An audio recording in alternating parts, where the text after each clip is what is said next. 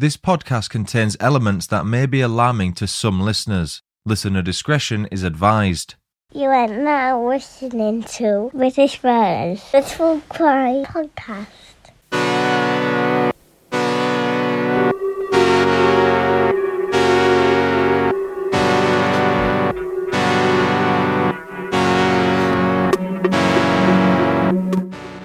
Right, there we go. We are recording. Nicky Perfect, welcome to the podcast. Thank you for your time.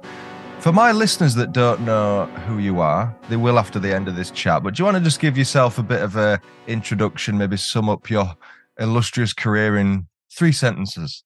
In three sentences. oh, wow, that's amazing.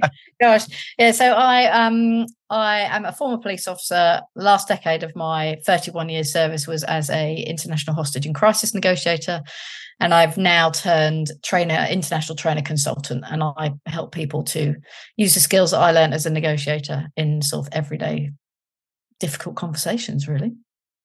So cool. I've been stalking you really. Uh, looking at your various websites. So there's nickyperfect.com. There is, yeah. The, the communicationcoach.co.uk. Yeah. Any other websites that I've missed? No, just those two. I only um, two. it, it's like you've somehow along the way you have to like like use your surname, don't you? Come on, like if I have the surname perfect, there's no point in not not using it anywhere.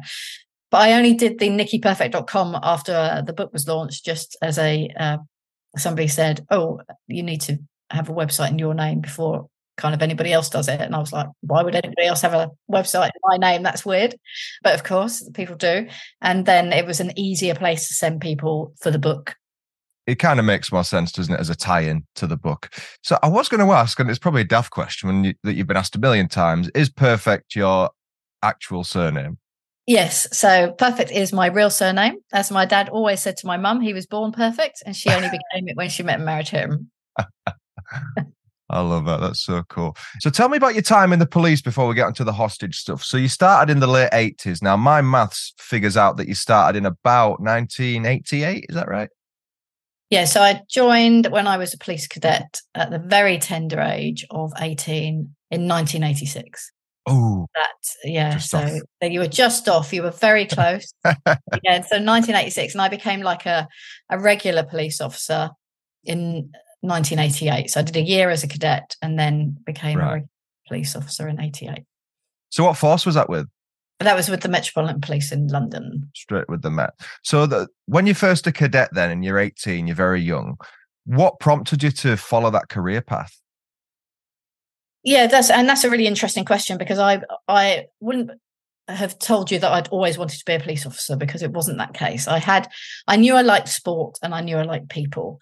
So in my head, as I was reaching those that time when I was doing my A levels, so I've done I did my five I got five, I think five GCSEs and was looking to do A levels. And my dad very wisely realized I wasn't going to be an academic in any way, shape, or form or go to university. It just wasn't me. School for me was a social event. I went for sport, music, and chatting, really, if I'm on, if I'm honest. And I really enjoyed school. You know, it wasn't a problem going because I really enjoyed it. So I was at that stage, you know, where people start, oh, what are you going to do? What are you going to do? So I was like, well, I'll either do it, be a sports teacher because I love sport, or I will be a police officer because I like people, and that seems to be okay. And my dad saw an advert in the newspaper that he reads, and it was an advert for the police cadets, and it showed all these young people doing great things like abseiling, canoeing, rock climbing, having fun, laughing, joking. And he said, "Does it?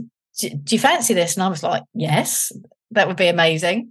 So we went to the careers department at Scot- Scotland Yard, as it was then, and they showed me videos of people doing these amazing things and told me that I would get paid and that I'd stand a good chance of getting in because I was from London. And I was like, yeah, this is this is amazing. This looks great. And that's what I did. And I became successful. And on the 5th of December in 1986, my parents dropped me off at the gates of Hendon. And that's where I stayed for the next 31 years, not at Hendon, but within that environment for 31 years. Yeah. And I honestly I loved it. It was such a variety because you there's so many different jobs within policing that you can do. So you you, don't have to sit still in the same job. You can um, train, you can do all sorts of things. Yeah, I really enjoyed it. Did you have an idea of which of those sort of forks you wanted to take within policing? Did you know what role, or was it a case of perhaps you wanted to try different things? What was your thought process? Yeah. So initially, when I joined policing, they used to be called home beats then in, in the good old bad old days, as people would say. So they used to be called home beat officers. They're now called neighbourhood police officers. And I really like like the idea of that because that um, you got to know your community really well. Everybody knew you. You knew everybody. You knew what was going on. So I, I thought that that's what I wanted to do. And then I joined policing, and I just loved being a street police officer. I loved the variety of it. I loved not knowing what was going to happen next. I loved the fact that you could talk to people. I remember, you know, just in so in the 80s we had more police officers on the street and we had more time to do policing and so, for example, I went to visit a guy uh, who'd been burgled and he'd lost his wife not long before. So I ended up going and spending a couple of hours with him on Christmas Day because I was at work on early turn. So uh, me and my colleague, my friend, we popped round just to make sure he was okay. And we stayed for a, a while with him. And that was the sort of aspect of policing I really enjoyed being with people. And then I realized that I, there was an opportunity to drive fast cars. So I thought that that looks like fun as well. So then I became an advanced driver. So yeah, so no, I in answer to your question, no, I had no plans when I joined policing other than perhaps I might do promotion at some stage. Didn't really know what it was about. I was still, you know, I came from London, seen some things, but not really seen anything. So there were many jobs within policing that I didn't even know knew exist existed until some you spoke to somebody and they went, "Oh, I've done this," and you're like, "Oh, I didn't know you could do that. How do you apply for that kind of thing?" So yeah, I had no structure at all. I just kind of fell into stuff. It's weird because when I've spoke to former officers, like I've had Jackie Malton on, who you might have potentially yeah. worked with, yeah. And I think she also did the the driving course. It seems to be a, a sort of idea that people flirt with once they know what it is. But it, it seems quite similar, and I'm not comparing them at all because they're vastly different. But I've worked in an office environment, right? And it's similar where there's roles within the industry that you don't know exist. And it's only upon hearing it in passing, maybe, you know, you grab a coffee or something, you hear someone, oh, have you heard about the vacancy at so and so? Do you think that's strange, though, within a, a department such as the police, where there's so many roles that people just aren't aware exist? You'd think people would know everything, wouldn't you? Yeah, but it's eh, when you're at your station. So you know, the Met is huge. It's a huge machine. And when you're at your station, so I started my policing career at, at Catford in Southeast London, and then I went to Sydenham shortly afterwards. Um, and that's all I that's that was my world was policing Catford and Sydenham. So I knew things that that related immediately to me. So I knew of the territorial support group because I got seconded to football matches. So Millwall was just down the road. So I did a lot of policing at Millwall. So we I knew what they did. I knew that there was the mounted branch because I'd seen them about. And so they had an impact on my life if I saw them. I knew there were firearms officers. Uh, although when I first joined, you had to, we didn't have very many firearms officers, and, and those that were trained had to go and book their gun out of the safe at the police station if, if something was happening and there was one car patrolling London. Obviously, that increased. So I was aware of those immediate things. I was aware that there was a CID. At Catford, I was aware that there were squads, different, like, you know, robbery squads and all of those, but they were all very localized, all very localized. And then you'd hear of these other squads that existed, but they were never on my frame. So I, I kind of never really thought anything about them. The only one I've, i started to think about was the territorial support group because that felt for me, because I was a, a uniformed officer, that that felt like the next progression. There was something different. You were responsible for the whole of Southeast area rather than just your little local police station. And so that that was kind of the natural progression for me as a uniformed officer. But certainly for people like Jackie, because she she was in the CID, the progression would have been to go into a squad and then maybe a squad and then maybe the the main CID and then look at more centralized units. So yeah, but yeah, it is interesting because you don't know what you don't know, do you? And so sometimes you lose on opportunities just because you don't know. Well, that's it. I suppose when you're concentrated on what your role is, then any other roles aren't really your they're outside your remit, aren't they? Really, so so it's not worth focusing on them. I'm curious to find out if if you felt there were any barriers, sort of being in the force uh, as a woman in that time. Were there anything that frustrated you? Any major differences between you and the men officers? So um, the major thing that frustrated me was I couldn't wear trousers when I first joined police, and so that that was I'm just not a skirts person. I'd never have been, uh, and they kind of just got in the way my little handbag. that you had to carry. So that that that was that was my biggest frustration. Honestly, was my biggest frustration was not being able to wear trousers.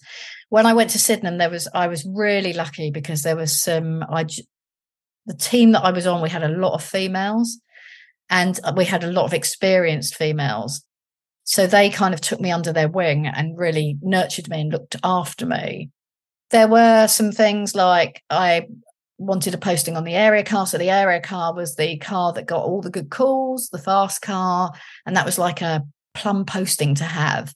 And I remember having mm. conversations with with both advanced drivers driving the area car, just a couple, and members of of their family and saying, Well, I don't want you on the car because you're not going to be strong enough to be able to do this. You're not going to be able to do that. You're not going to be able to do this. And I remember thinking, okay, so I might not be physically as strong as you, but I have different skills that I can bring.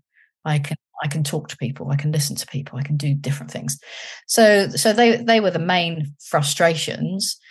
I didn't feel that that it hindered me at that stage. Well, actually, I didn't feel that it hindered me at any stage.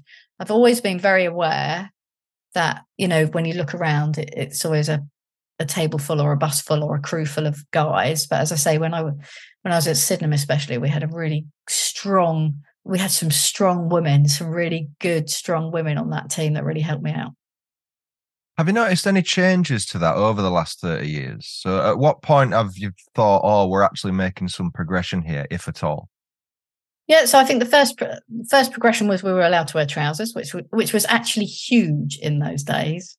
When was that? Can you remember? So that must have been I was at 88. It must have been 1990, 91, uh, so the early 90s. At the time, you still were.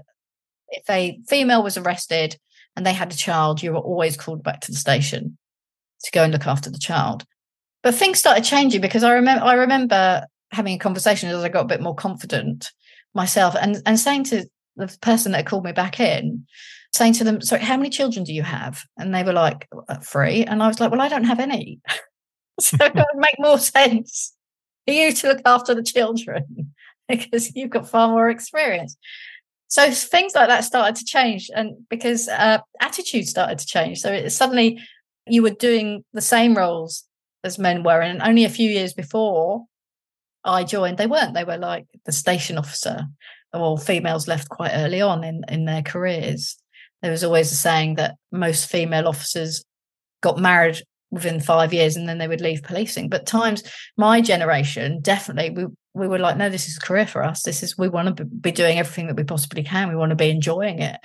And so the attitudes were changing anyway with with the different generation that was coming in and has changed again and again and again. It's constantly changing from what I can see. Looking back on that 20 years, then we'll come on to the hostage stuff soon. Apart from that lovely story about spending Christmas at that gentleman's house, which is nice. If you are asked, let's say you're at a party and you tell people what you did, and they say, Oh, what's sort of your go to story about that time in policing? It could be something, a scene you've attended, it could be something that happened in the office. What's like your most memorable story from that time?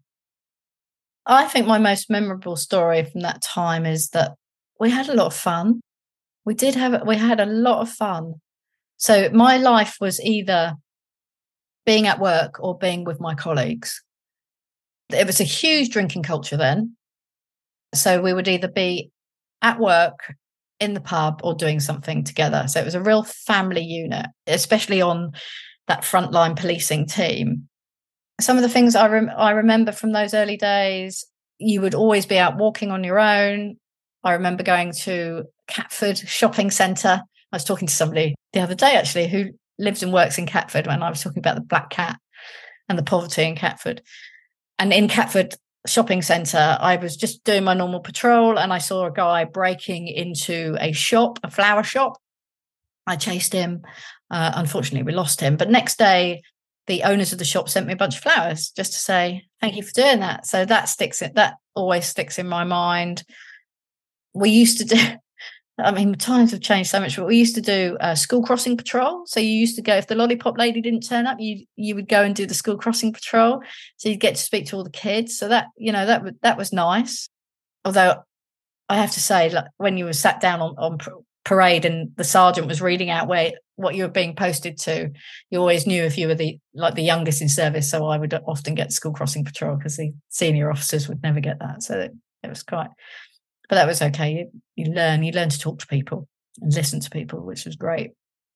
Getting my advanced course, that was really cool. I really enjoyed doing that advanced driving.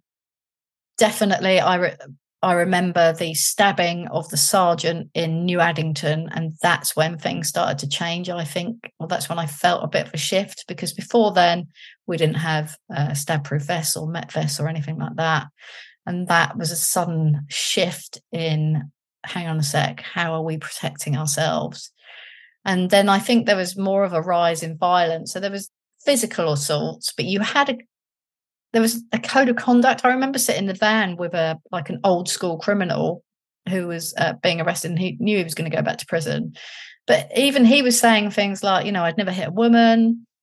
These youngsters, they've got no they've got no decorum around respect there's certain things that you wouldn't do so you know so there was a code of conduct within criminality certainly in the southeast of london you know it was not long after the eras of the Krays and the richardsons and so there was this code of conduct about not not hitting women, being respectful for police officers, even if they were coming after you. And gradually over that, the late 80s, early 90s, there started to be a shift, started to be a change, more knife crime, certainly to start with, and then more gun crime. Police officers never used to get threatened with guns, or if they did, it was very rare. They didn't really get shot at. And then we went for a period where suddenly that all changed. There was more guns on the street. There was more people using violence against police officers. And then before you knew it, that wasn't even news. So it had become the norm uh, over the years. So, yeah. It's frightening, isn't it? How years gone by, there was such a respect and almost to a point, a fear of police officers. You know, the fear of being reprimanded, being arrested. That just does not seem to exist anymore. You'll see kids on the street and they just do whatever they want. There's no fear of repercussions. We don't have the cops on the street now, but it's a completely different time. What's your thoughts on how current policing standards are, just in re- in relation to sort of the amount of crime that's going on, especially knife crime, which has just gone up and up and up and up and up. How do you think it is now versus when you were there? Yeah, that's so. There was the, there was definitely more police officers on the street. So we would sit on a parade and we would parade, you know, between 20 and 30 people for our area. So everybody had a task and a space to patrol. But there was also the home beat officer, and everybody, honestly, everybody knew them. So if you stopped anybody in the street, so Fred was our local one, people would say, How's Fred? Oh, can you ask Fred to pop round and see me? Or I'd go, I'd go, Fred, there's been a burglary. He said, Well, what, what's the method? And I said, Oh, they've taken out the window frame. Oh, I think it might be so and so. Let me just make some inquiries about what they're doing. So they knew absolutely everybody and they had the time to go and speak to people. You don't get that anymore. You have police officers that are run ragged, running from call to call, really reactive, not enough of them on the streets, in my opinion. But then you don't, and you also don't have the experience. So you're probably your most experienced person on team now will be like three years service. When I joined team, we had people of 15, 20 years service. And that experience really helps because when you're learning the job and you're looking for your role models and you're looking to, you know, policing is all about people. It's all about human connection and human relationships. And that doesn't matter whether you're arresting somebody or you're going around to give a death message. It's all about people and their emotions. But when you don't have time to speak to people, time to build those relationships within the community, then there becomes a breakdown because people don't know you. So why would somebody come and speak to me about information about so and so down the road when they've never met me and they've never seen me? But whereas if they know and see Fred every single day and he goes to all their community events and they trust him, because trust is a huge thing, then they're more likely to go and speak to Fred about something and say, Fred, I just, I'm not sure about this. Can we just have a chat? You you've got that trust there. So it's, it's hard for police officers, I feel, to build relationships with the community and get that trust at the moment because there's not enough of them and there's not enough of them being in single spots and places where people can just go, oh, I'm going to speak to Fred about this. Yeah. The key word I picked up on there was reactive. Yeah. Which sort of ties in with the the stabbing story that you mentioned. So it wasn't until someone got stabbed that the idea was we need stab vests. And it seems reactive rather than proactive. But do you think population comes into that? Because back, you know, two decades ago, the population was a lot less than what it is now. The communities now are far larger, and the community spirit seems to have disappeared. Like we have na- we have neighbours, we never speak to them. We live on a cul-de-sac. I don't know pretty much 90% of my neighbours. So that community spirit seems to have gone. But again, we've never seen a policeman walk in the streets, a policewoman, whatever. Do you think the population and the culture is a factor? Yeah, it could, it could be, especially in. I live in a little village, so I, I know everybody and everybody knows me. And that's one of the reasons I moved from London to a little village is because it's that community. I think you get pockets of it. So you get pockets of community within communities like church, for example. If if you're a church goer, you've probably got a community there. If your kids go to a club, you've probably got a little community there. Or maybe you go to a club yourself, so you'll have a little community there. Maybe even just going to the gym, you might have a community. But I, I appreciate what you're saying, you know, our everyday conversations. And I also wonder if our lifestyles have changed because we're all so busy we're so busy. It's like I've got to focus on right. I need to get to where I've got to get to. I've got so much going on in my head. Like who's dropping the kids off? We had that conversation. Someone who's dropping the kids off? Who's picking the kids up? Who's making lunch? Where do I have to be? an, and emails. Honestly, I wake up. To, I can wake up to 150, 200 emails. When I was at work and I had a little tray, I didn't wake up to 200 pieces of paper in my tray. that never happened. So technology is great, and it's also not so great I always feel there's an upside with every downside and there's a downside with every upside. I feel that most of us are good people. And I witness this in London all the time. On the tube, I don't know if you've ever taken the tube in London. It's a very special place where people don't talk to each other at all unless something happens. And then they do, they all pull together and they all look out for each other. But until that time, you wouldn't have a conversation. I think it's the same I mean, I've been on the tube. It's the same up here. You'll go on the train and everyone's got the headphones in. But then again, I, th- I think the way things are now, if you did just start talking to someone, they'd think you're uh, just really strange, which is bizarre. But the technology thing's interesting because people have communities online now. And like you said with the emails, there's so much ease of access. There's too much access, really. So you, you could have 150 emails 80% might be nonsense or spam, or someone's just found your email somewhere and wants to sell you something. So you're not going to get the 10 sheets of paper that are meaningful. You know, it's all, it's all just, uh, a lot of it's spam. Maybe that's just me. But let's talk about your career then as a hostage negotiator. So the reason why I sort of reached out to your publisher HQ was because of the book that came out in August. So it's called Crisis True Stories of My Life as a Hostage Negotiator. And it was in, let's have a look where we came, 2008, when you became a hostage and crisis negotiator and you attended this two week, incredibly intensive course, you said in December. Yeah.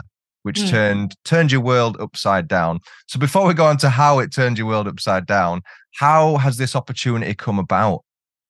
Yeah, and this is what I love about conversation and communication is because people always talk about communication as a soft skill. And I always say, no, it's a life changing, life saving skill.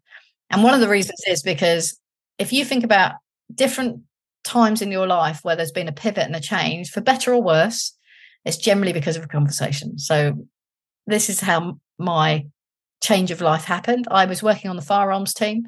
So I was one of seven women out of 650 men at the time. I was lead. I was an inspector, and I was leading a team of forty-three men across the whole of London. So responsible for twenty-four-hour armed response vehicles. I'd never been a firearms officer before. I was fairly new as an inspector, um, but I wanted wanted a challenge, a new challenge, a different challenge, and and so an opportunity came up. A vacancy arose, so I applied for it, and I managed to get it. And whilst I was there, I'd been there for a couple of years and I was I was finding it hard. I was I refer to it in the book as uh, feeling like a piece of jigsaw, whereby you you kind of fit but you don't really fit. You know those pieces that um, like the sky. It's always the sky. You know, you've got these pits left over and it looks like it should fit, and you're pressing it down. Like a millimeter off. That's right. Yeah, it looks like it should fit. It doesn't quite fit, and you're pressing it down, pressing it down. Well, that's how I felt on the firearms unit. I felt that I should fit, but I didn't quite fit. And there, there was, on in hindsight and reflections, a, a lot of reasons why why that was a lot, lot to do with me, a lot to do with my naivety as an inspector, being the only female there, not really having any role models, female wise, to look after and be able to talk to. And then my uh, my mentor joined. So she wasn't mentor at my at the time. Uh, she's called Liz in the book, and she joined, and she was a superintendent. So she was a couple of ranks above me, and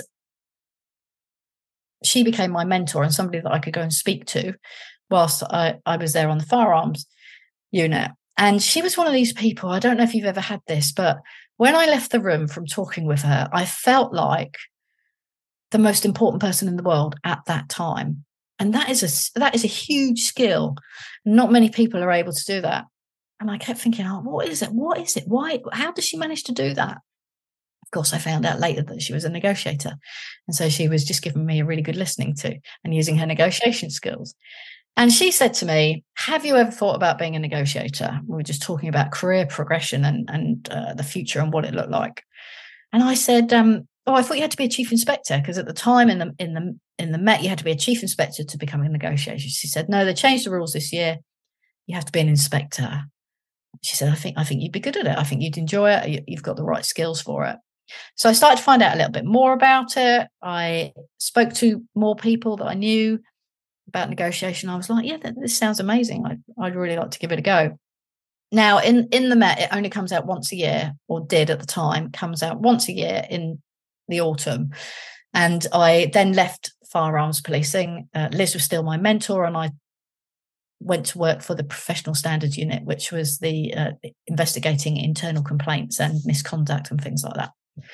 So I was working there, and the application form came out, and I applied for it and I got it. It's quite a, a drawn out process. You have to do an application form, then you have to have an interview, and then you have to do a role play. And I got through it, and it took nearly a year for me to get onto my course.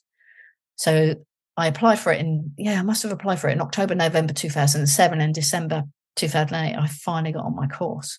So that was how I ended up becoming a negotiator or applying to become a negotiator.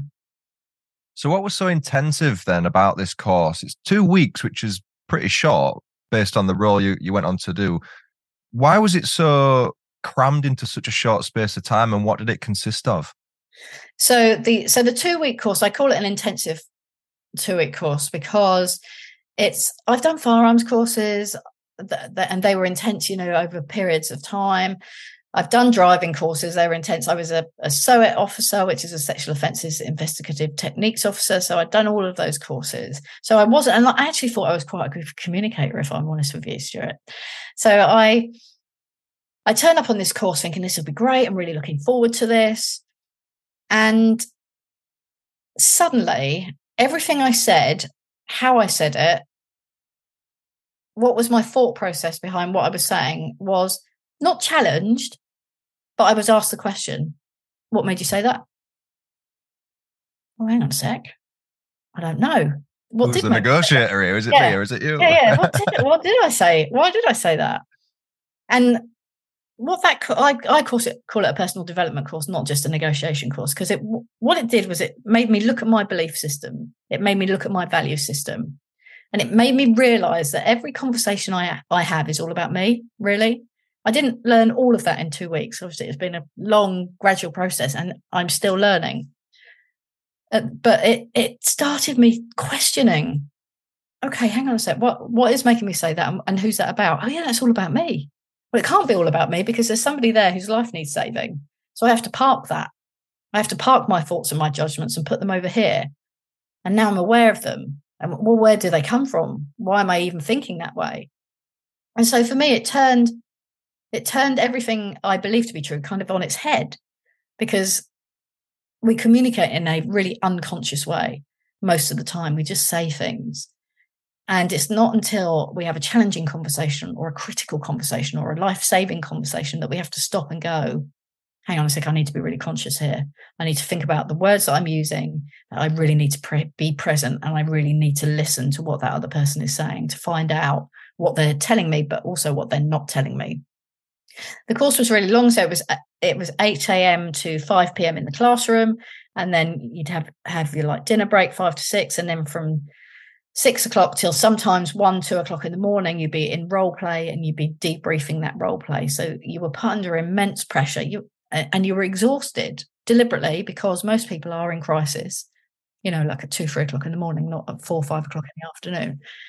And so they wanted to be sure that when you left there, that you were ready to go out and to speak to people in life changing and life saving circumstances. Now that two week was the begin is the beginning as a negotiator. You then have a choice. You can either say, "Well, I've had my two week course and that's fine," or like me, I became really obsessed with it and I was like, "This is amazing. This is what I want to do for the rest of my career, probably the rest of my life. I want to know more about psychology, communication, human behavior. And I became like this sponge absorbing all this information and just that's all I wanted to do, put myself on call all of the time. So in in the UK, most negotiators are they do it on top of their day job. So I had my day job in professional standards and then I would put myself on call. And there was a core team of six people who worked out of New Scotland Yard and they were full-time negotiators and they were responsible for doing all the training, working with Her Majesty's government and um, looking after London negotiators and the response to negotiation. And I was like, I want to be on that team. I really want to be on that team not only did I really want to be on that team, but I really want to be part of this training environment because this has had such an impact on my life. I want to be able to take that and share that with other people and make a difference in other people's lives. And so, five years later, there was an opportunity to uh, apply for the full time unit, which I did, and I managed to get onto it, which was uh, which was amazing. And then spent the last six years of my career doing that full time, and became the director of the UK training in 2013, which was again a real privilege and an honor to be able to do that. It was just, um, yeah, just the best job I've ever had. The story will continue after these quick messages. And now back to the story. It makes sense the way you've described it, that, that two week course, because, like you say, what's the odds that you're going to be fully rested, uh, midday, called to a crisis, and fully able to prepare for it? You're far more likely to get called out of bed two in the morning, aren't you, for it? So, can you remember the first situation you were called to then that needed you to use your skills? Tell me that. Yeah, I, I can recall it really clearly. It was uh, so I was on call and no, I wasn't on call. I'd been on call before and I hadn't managed to have a, a job and I was re- uh, desperate to use these new skills. You know, I thought that my two week course I was going to be able to save and change the world forever, as you do when you have a have a course that you become passionate about or a new skill and I uh, I wasn't on call and, and, my phone rang and it was about half 10 quarter to 11 at night and I remember getting really excited because in the middle of my phone was the name Steve and Steve had been one of the people that had taught me how to be a negotiator initially and I knew there was only one reason why Steve was phoning me. So I answered the phone really you know over eagerly like a a, a, a puppy and I'm like oh Steve how can I help you. And he's like hi Nick um really calm and casual. And I'm like, oh gosh, heart pounding, you know, all those sorts of things that happen when you get overexcited. And he said, look, I'm, i know you're not on call, but there's a, an incident about 10 minutes where you live from where you live. Can you go? I said, gosh, yeah, of course I can. Not a problem. I didn't, you know, not even thinking about the next day or who would cover my role uh, in my normal work or anything like that. Everything just went by the wayside he said, right, so there's a there's a guy. He's been released from prison fairly fairly recently. He was inside for grievous bodily harm. He's gone round to his ex partner's house. They've had an uh, altercation. She's alleged that he has assaulted her, and he's taken the child. So he had this this child with this lady before he went to prison, and the child was about two to three months old. And he'd never seen the child before. So he's taken he's taken the child without her permission. She's phoned nine nine nine. Uh, there's been a car chase around South London where he's failed to stop for police and they finally have managed to like sting the car. You might have seen it on the 999 programs where they throw the stinger across the road, punches the tires, and the car comes to a stop. And he's now surrounded by police officers. When I get there, I've just remembered that this that he was huge. He filled the whole car, and the child was tiny. He almost like held the child in one hand. Now, for me to get to that call, I had to wait for a fast car And I remember all these things going through my head about how amazing this was going to be. I was going to go and save the day. He was going to listen to me. I was going to listen to him. We were going to have a great conversation. He was going to hand me the child, shake me by the hand, and, and off we'd go. And of course, none of that happened. I arrived. I, I spoke to him for uh, about eight hours. He said two things to me. One I can't repeat, but the other one was, You don't understand. You don't understand. And he ended up being tasered uh, the child was was safe and fine and well. We got her back okay, but he ended up being tasered and being arrested. Not in that lovely "here you are, I'll be handcuffed" coming out the car, but in you know there was a fight and and I just I walked away from that feeling really flat and deflated and thinking, "Gosh, I've been given these new skills. I can't even use them. What's happened? How, how did that happen?" And I spent many an hour reflecting on that and and still do still think about that a lot and have more experience now more more knowledge. And then it suddenly dawned on me and i was like hang on that whole conversation that whole incident was all about me and about how amazing i was going to be and about all these belief systems that i held about you know i've got these great new skills i'm going to save the world he's we're going to become friends he's going to hand me the child we're going to have a lovely conversation. You know he didn't see any of that he probably saw, although I'm guessing because I've never spoken to him since, but he probably saw this white middle aged woman walking towards him and thought, well, how on earth are you going to help me? You're with them. You want to take my child away and send me back to a place I don't want to go. And I never saw that. I never took that moment to stop and go, what does the world look like through your lens? What's the world look like from your perspective? And once I realized how to do that, conversations and negotiation became a lot easier. But yeah, so I learned a lot from that first negotiation. I'll always remember it. So for that eight hours, then he's he's saying two things. Yeah.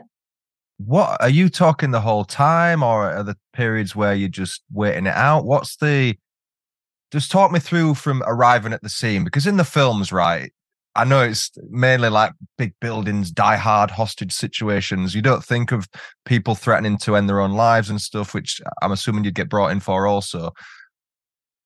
I'm I'm guessing you don't arrive on the scene like, you know, Rocky Balboa walking down and, you know, here's here comes the champion kind of thing. Just talk me through what happens from your arrival there and then over the course of that eight hours, what's actually happening. So on arrival, you get a briefing. So the incident is run by a incident commander, who is normally a sergeant or inspector at the local police station. So they have overall responsibility. As a negotiator, I am just a resource to that um, incident commander. So they make all the big decisions. They carry the burden of if it all goes wrong, I have to make sure I've done everything right.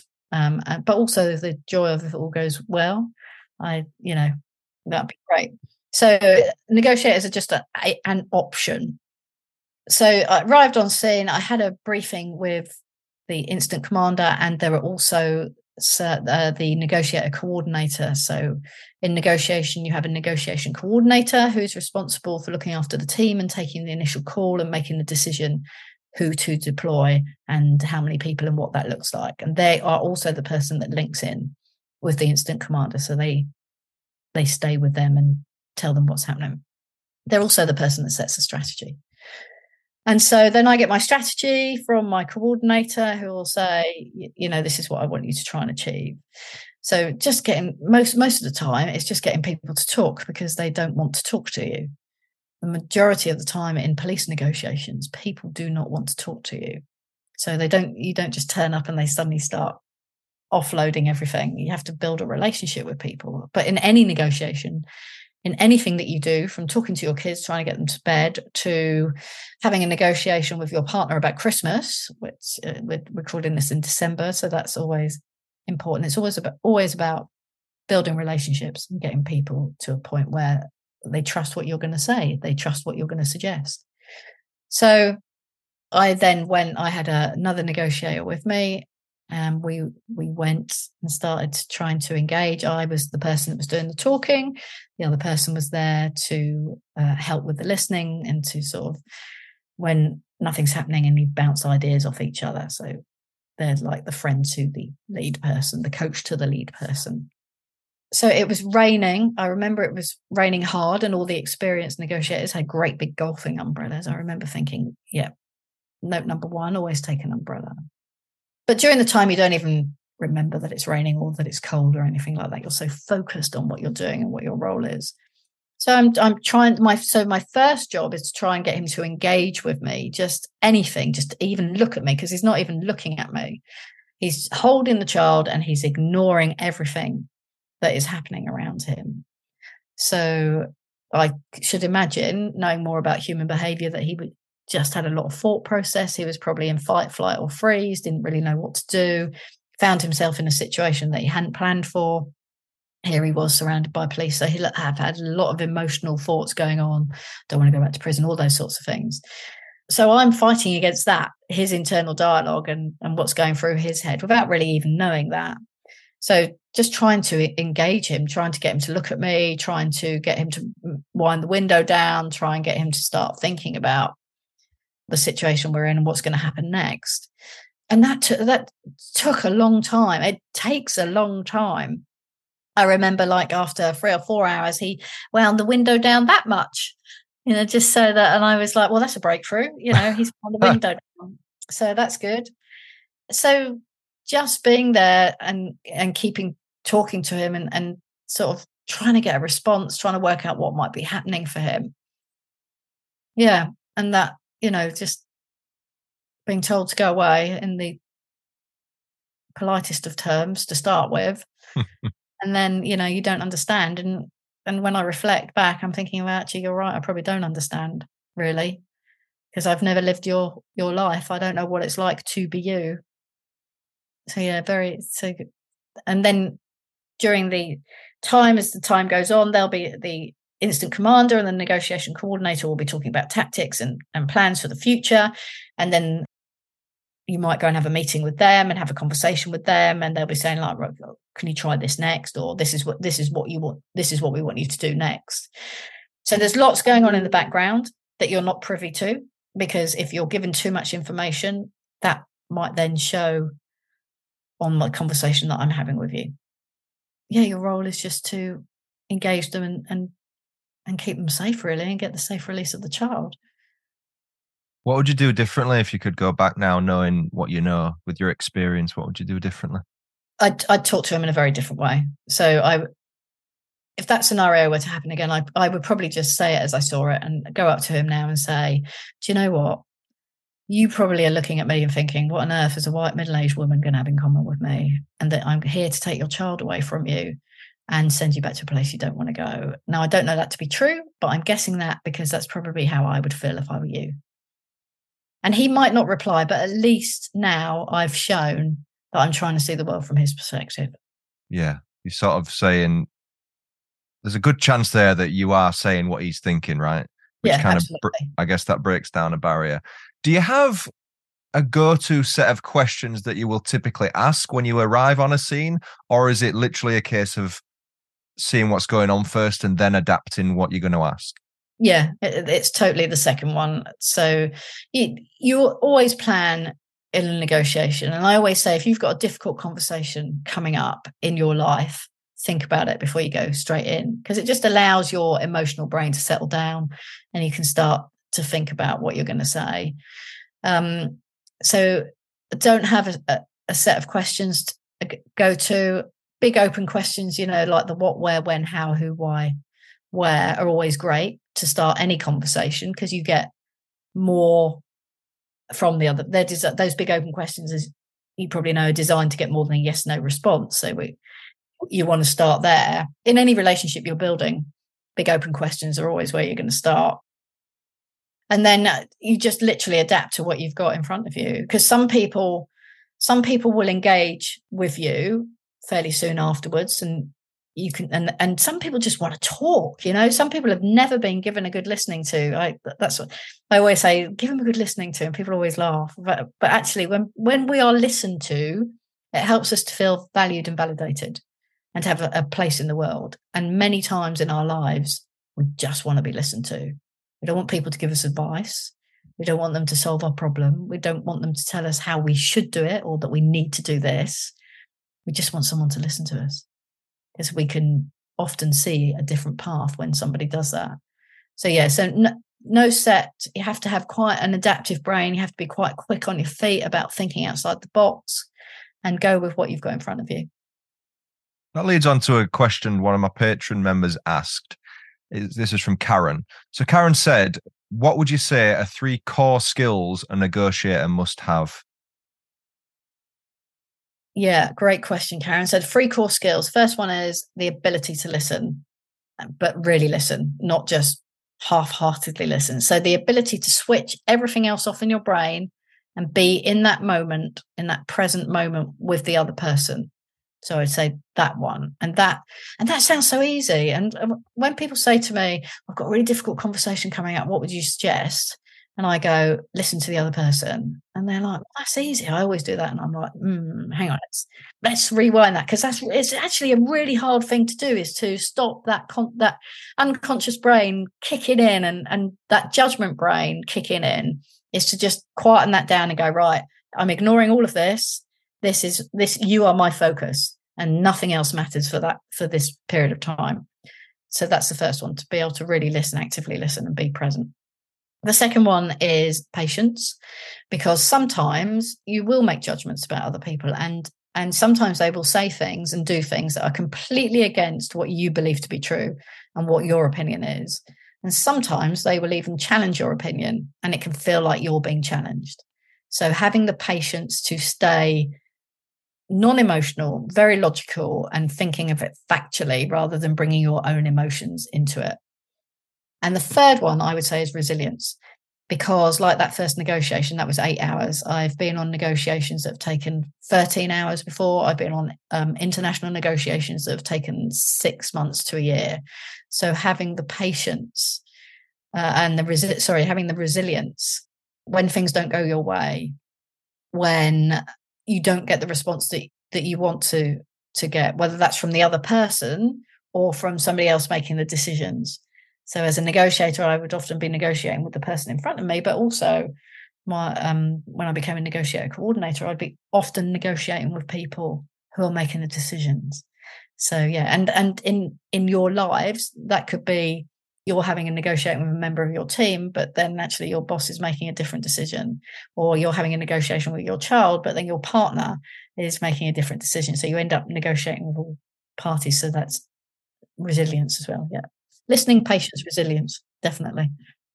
The listening one's interesting because people have a tendency to be so concerned about what their follow up question is that they don't listen to the answer of the question which is interesting. So if you've got a set of questions prepared, I'm not talking about interviews. I'm talking you could confront, say, your partner about what you're going to do that weekend. You might say, What about this, this, and this? If you don't listen to the answer, you can't adapt to the conversation. You're just going to worm it back to question two. And I think active list, I mean, working in a call center, I think has helped me with that. it's just like you really have to listen because you got a pissed off customer at the end of the uh, at the end of the phone line there. I'm curious about how much information you give about yourself. Is that something that's frowned upon, or is that something you would use as a tactic? Uh, uh that's a that's a, a great question because the tendency is to talk about yourself we like we like to talk about ourselves it's and and that's fine it's just about it's just about knowing none of this like not listening, being unconscious, being judgmental. None of this is wrong. It's about understanding that that's what we do. So if I if if I'm talking to somebody in any scenario, like uh, uh, let me give you the, my favorite one, which is about you know when people are ill. this is what we. I love this because this happens every day, and if you if you listen to this and then go and listen to to any conversation where somebody's ill, it goes a little bit like this. Hey, how are you today? oh, do you know what? I'm not great. I've got a cold. So one of two things will happen now in general. We'll either say, oh, yeah, there's loads of that going around. Or, or we'll go, oh, yeah, I had that cold last week. Yeah. Oh, it took me ages to get over it. Oh, it was awful. really awful. And suddenly we've taken the conversation away from this person that was talking about being ill and we made it all about us. So in in any negotiation, in any conversation, this goes for whether I'm talking to somebody who's in a life or death scenario or whether I'm talking to somebody I'm talking to in the street who's having a tough time. You have to, one of my mentors always said this to me. He said, Nick, you have to earn the right and you have to make sure that it's okay for the other person. So it might be that I will share a story. It might be that I will offer an opinion, but I will wait until I'm asked about that. So somebody might say to me, say they've been, say um, there's a siege going on. Uh, they didn't mean this to happen. They've come home from the pub. They've had a few pints. They've had a big row with their partner. Their neighbours heard the big row, called police. Police are knocking on the door. And now they've gone, ah, the police are here. I don't want to get into trouble. So they, they're going, like, you're not coming in. You're not coming in. I'm not letting anybody out. And then gradually, as the alcohol wears off and they start to have a more logical conversation, they get to that, that place where they're like maybe even a little bit embarrassed about what's happened, or then they're not feeling great about themselves. So they might say, What do you think I should do? And now, because they've asked me that question, I've I've I've earned that right to answer that question. Rather than telling them, you mean like rather than telling them, yeah, yeah, Rather than saying, "Well, you need to come out, mate," because because I eh, why would you listen to me? You don't even know me.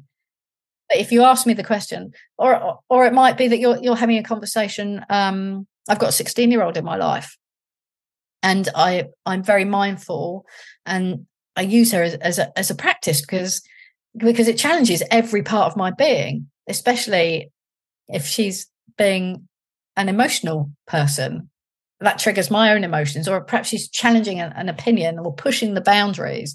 So I, I consciously make an effort to practice. And then if she says to me, What's your opinion? I'll give it to her, but I won't give her my opinion straight off the bat. Like, because, and we do that all the time. We go, You should do this, you should do that. And what's happened happens when we do that is we we look at it from our own perspective. I remember sitting on the train going into London there was a young girl opposite me, about 14, 15, and I think she was with her dad. I'm going to assume she was with her dad. And they were having a conversation. It sounded like they were going to an audition. And she was super excited and she was sharing it with her dad and, and they were talking about it. And then he said this he said, This is what you should do when you get on stage.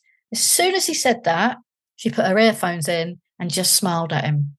And she wasn't listening to him at all. She, she'd gone, switched off because he'd taken that support conversation and made it all about his opinion. And we do it all the time. So yeah, especially with kids, it's uh, so. Kids. I mean, it, it's it's one of them, isn't it? Don't do this, don't do this, don't do this. Rather than say, "Do you think that's the right thing to do?" or "Why are you doing that?" You know, don't half push you. But that's an interesting one. What the dad, what the dad perhaps should have said is, "What are you going to do when you get there?" Right, rather than say, "Do this." Yeah.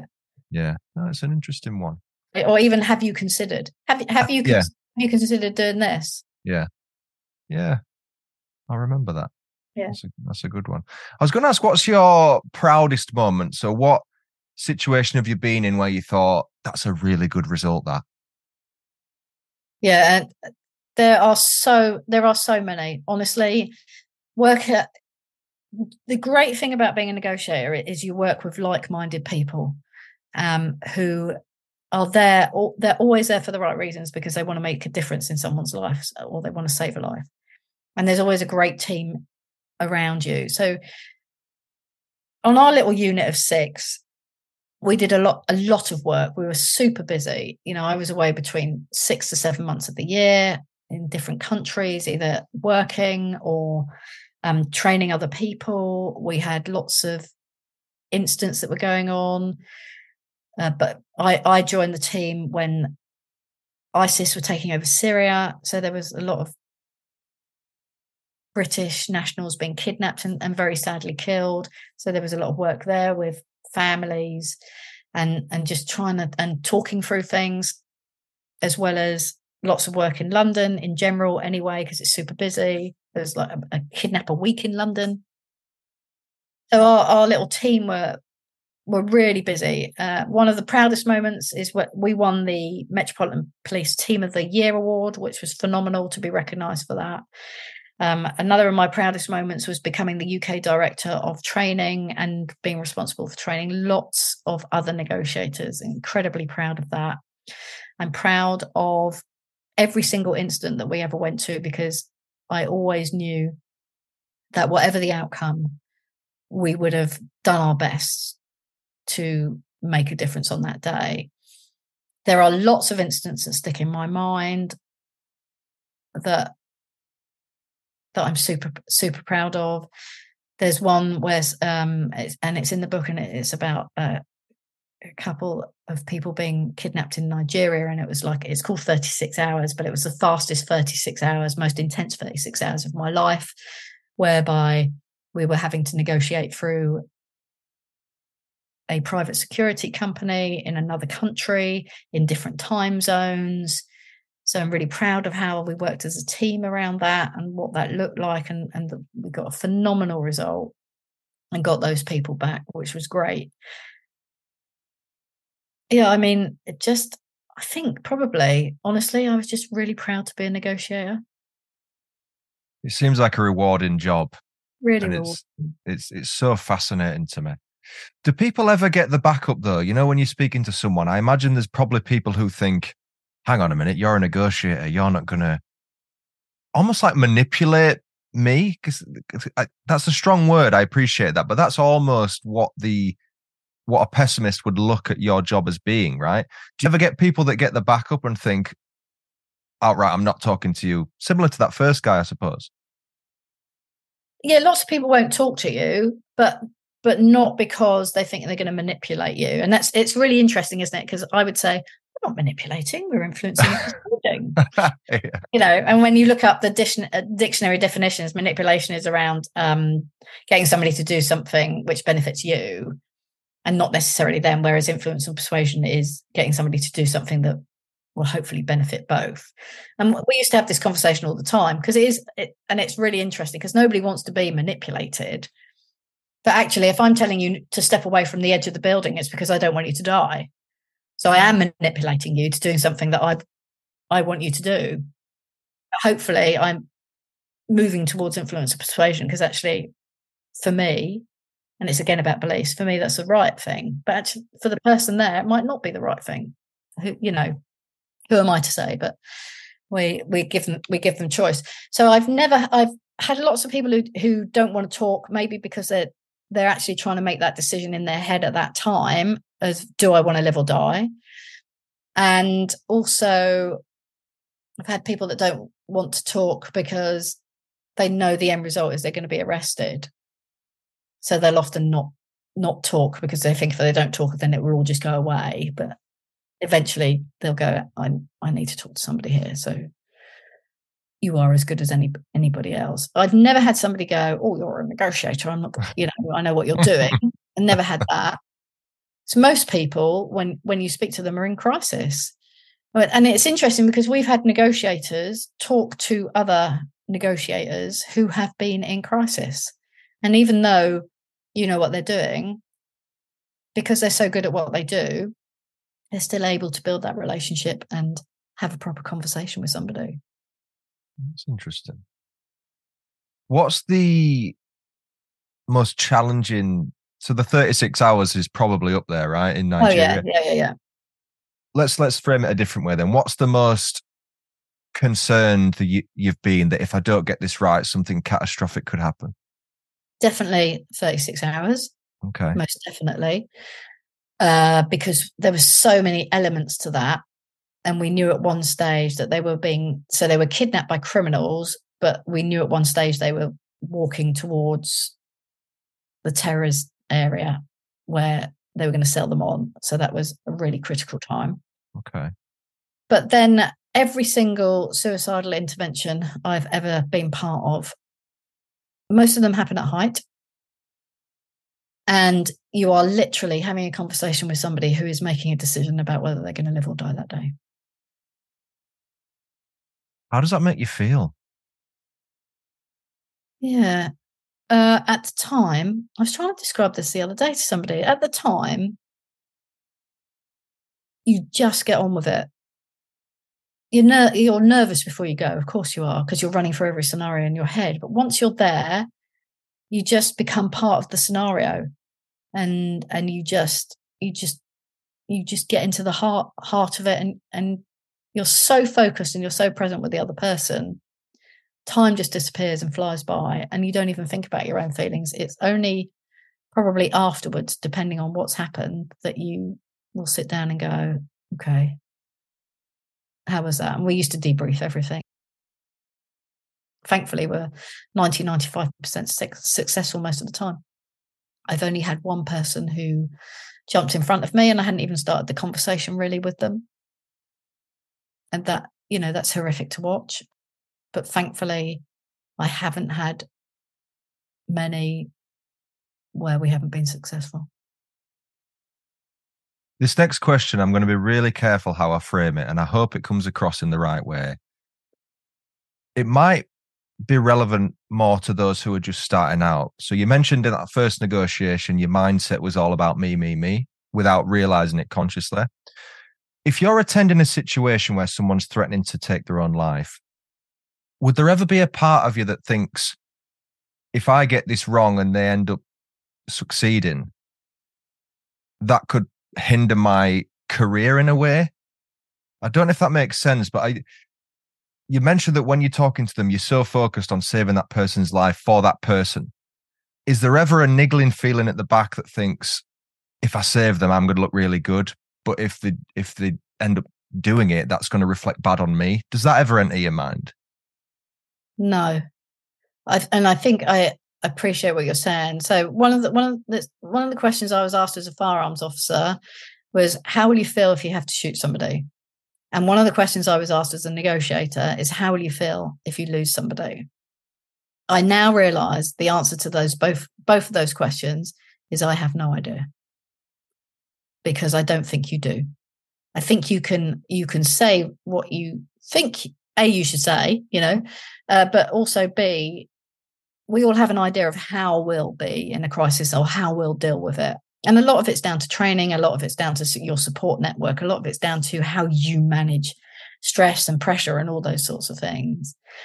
Uh, honestly, I, I don't think until it's happened to you that you actually know how you're how you're going to react. How do you take that burden home with you though? Like if, for example, that one that one scenario where you've lost someone, and you have your debrief, and it's unfortunately it's it's part of the job at times. It can always happen as an outcome. But how do how do you then go home and live your normal life knowing that that's happened? Do you have to compartmentalize things? Do you have outlets that you turn to to de-stress? What's the process at home? Yeah so definitely put in in a little box somewhere at the back of your brain and hope that the box never gets opened I love being in the gym. That is where that is my go-to. When I was much younger, it was cigarettes and alcohol. I'll be honest with you. You know, I'd, I'd go home and have a large scotch and smoke a packet of fags. But when I became a negotiator, thankfully, I had moved forward with that that stage in life. So I was no longer really a drinker or or a smoker. Um, and my biggest outlet is uh, definitely physical exercise of some sort. I would always, I never would talk about it at home. So my partner is still a police officer, and we very rarely talk about, I call it the darkness in the book. I very rarely talk about the darkness in the book within the home environment. And we used to have mandatory referral to occupational health. So if there was something very traumatic or that you'd lost somebody or were involved in a team that had something had happened or or you were suffering then there was occupational health. And also we know from research with negotiation and negotiators especially that quite a lot of negotiators are very emotionally intelligent and they suffer from something called emotional transfer. So when they're talking to somebody they'll take on the emotions of the other person. So we know, we know that happens. And so we had a plan plan in place a few years before I left policing. And you'd fill in a questionnaire, and then they would psychologically assess you. And if they felt that you needed some extra help, they would give you that. So, yeah. So, 2018, you retired from policing. Yeah. And then 2022, you're awarded a British Empire Medal. Yeah. That must have been a proud moment. Incredibly proud really proud moment. Yeah, still, still can't quite believe it. Um, so yeah, I and this is again where conversations are amazing. I didn't know what I was going to do and and perhaps some of your listeners can relate to this you know you've been in in one particular role or one particular career for a long time it kind of becomes your identity and who you are so if anybody ever asked me i was always like nick the police officer or nick the negotiator and after 31 years because i'd grown up in policing you know i started when i was 18 and i, I was like well who am i who who who am i now what's going to happen for the rest of my life and i live in a little village and I had my car at the local village garage being serviced. It was a, a Skoda dealership at one stage and it was being serviced. And the guy that had owned it for 48 years was was getting on a bit. And his daughter used to run the office part of it. She said, Nick, what are you going to do? And I was like, Melissa, I've got no idea. I said, you know, I've retrained as a personal trainer. I love fitness and health. Um, I love all that. I've got a performance coaching qualification, and, and you know, I've been a hostage and crisis negotiator, but I don't know how that all fits together. And she said, Gosh, she said, I used to be a personal trainer. And I was like, Oh, wow, that's amazing. She said, Your dad asked me to come and help him here. And I've been here for the last 10 years. But as he's kind of wound up the car showroom side of things, I've suggested to him that we have a gym here. Jokingly, I said, That would be amazing because it's just down the road. And that would be awesome for me, selfishly, of course. Um, I said, Put a coffee shop on the side of it because I've lived and worked in London and everything revolves around coffee. And that that would be awesome. And uh, she said, Oh, it's for sale. I was like, okay, great. So I went home. I said to my other half, oh, garage is for sale. And the next thing, it was like, well, buy it. And I was like, well, what am I going to do with the garage? And so we converted the car showroom and put a gym and a coffee shop in there and kept the garage workshop. And um, I suddenly realized that all my conversations I were having with customers and team and working work people that you know trades people that were coming all the conversations I were having I was using my hostage and crisis negotiation skills I thought, oh, that's interesting. So I set up a little business that uh, teaches all the lessons I've learned about hostage and crisis negotiation to other people, especially in leadership. And um, we were just getting up and running. Of course, COVID hit. So we had to close the gym, mandatory. Uh, so we took that online. And uh, we had to close the garage workshop because nobody needed their car fixing because everybody was getting like four months to a gallon at the time. Nobody was driving anywhere. So I didn't have any work coming in. And they pushed all the MOTs. I don't know if you remember from April onwards, they pushed all the MOTs forward by six months. So nobody needed an MOT. Yeah. So I had to furlough my staff there. And then with the coffee shop, and I'm so grateful for actually, you know, policing instilled this in me. But I was like, I'm not closing the coffee shop. I can't walk away from a crisis that we're having. There's people in this community that really need us to be here. And I knew that because when we'd first opened the coffee shop, it was all a bit, why on earth is if we got one in the village? And then gradually it became a real central focal point for people to come and meet. So we went to takeaway and we kind of became like a Meals on Wheels place. So we were getting food out to people who really needed it. We had uh, families of older generation in the village phoning us up and asking us to deliver food. And then we'd go and stand on the doorstep and have a half hour, hour conversation with them, you know, just to check in and make sure they were okay. We matched people that wanted to do something with people that needed people to do something for them. So we came like a central hub. We set up a community kindness um, social enterprise and uh, yeah, it was it was it was amazing. Um, ran free classes online, uh, gym wise for the community, and just just threw threw threw ourselves into helping the community as much as possible. And some somebody very kindly put my name forward in uh, a medal, and yeah, in the the Queen's last New Year's Days honours list in 2022. I was yeah incredibly proud to receive a British Empire Medal for meritorious service to my community during the pandemic. So yeah. wow, so cool. Well, I'm going to pinpoint everyone again to your book. So, as a reminder, it's called Crisis True Stories of My Life as a Hostage Negotiator. I'll put a link in the description of this, episode so people can go and give it a read. It's at the minute I don't know if you know this, but on Amazon, it's the number one most gifted book in the gang violence subgenre. Oh, which There you pretty go. Which Yeah, is pretty is, cool. Yeah. yeah. So, so it's definitely in demand. So yeah, go out and uh, get a copy of Crisis. Nicky, thank you for your time. Thank Really you. been lovely speaking to you. And for everyone else, I will see you next week.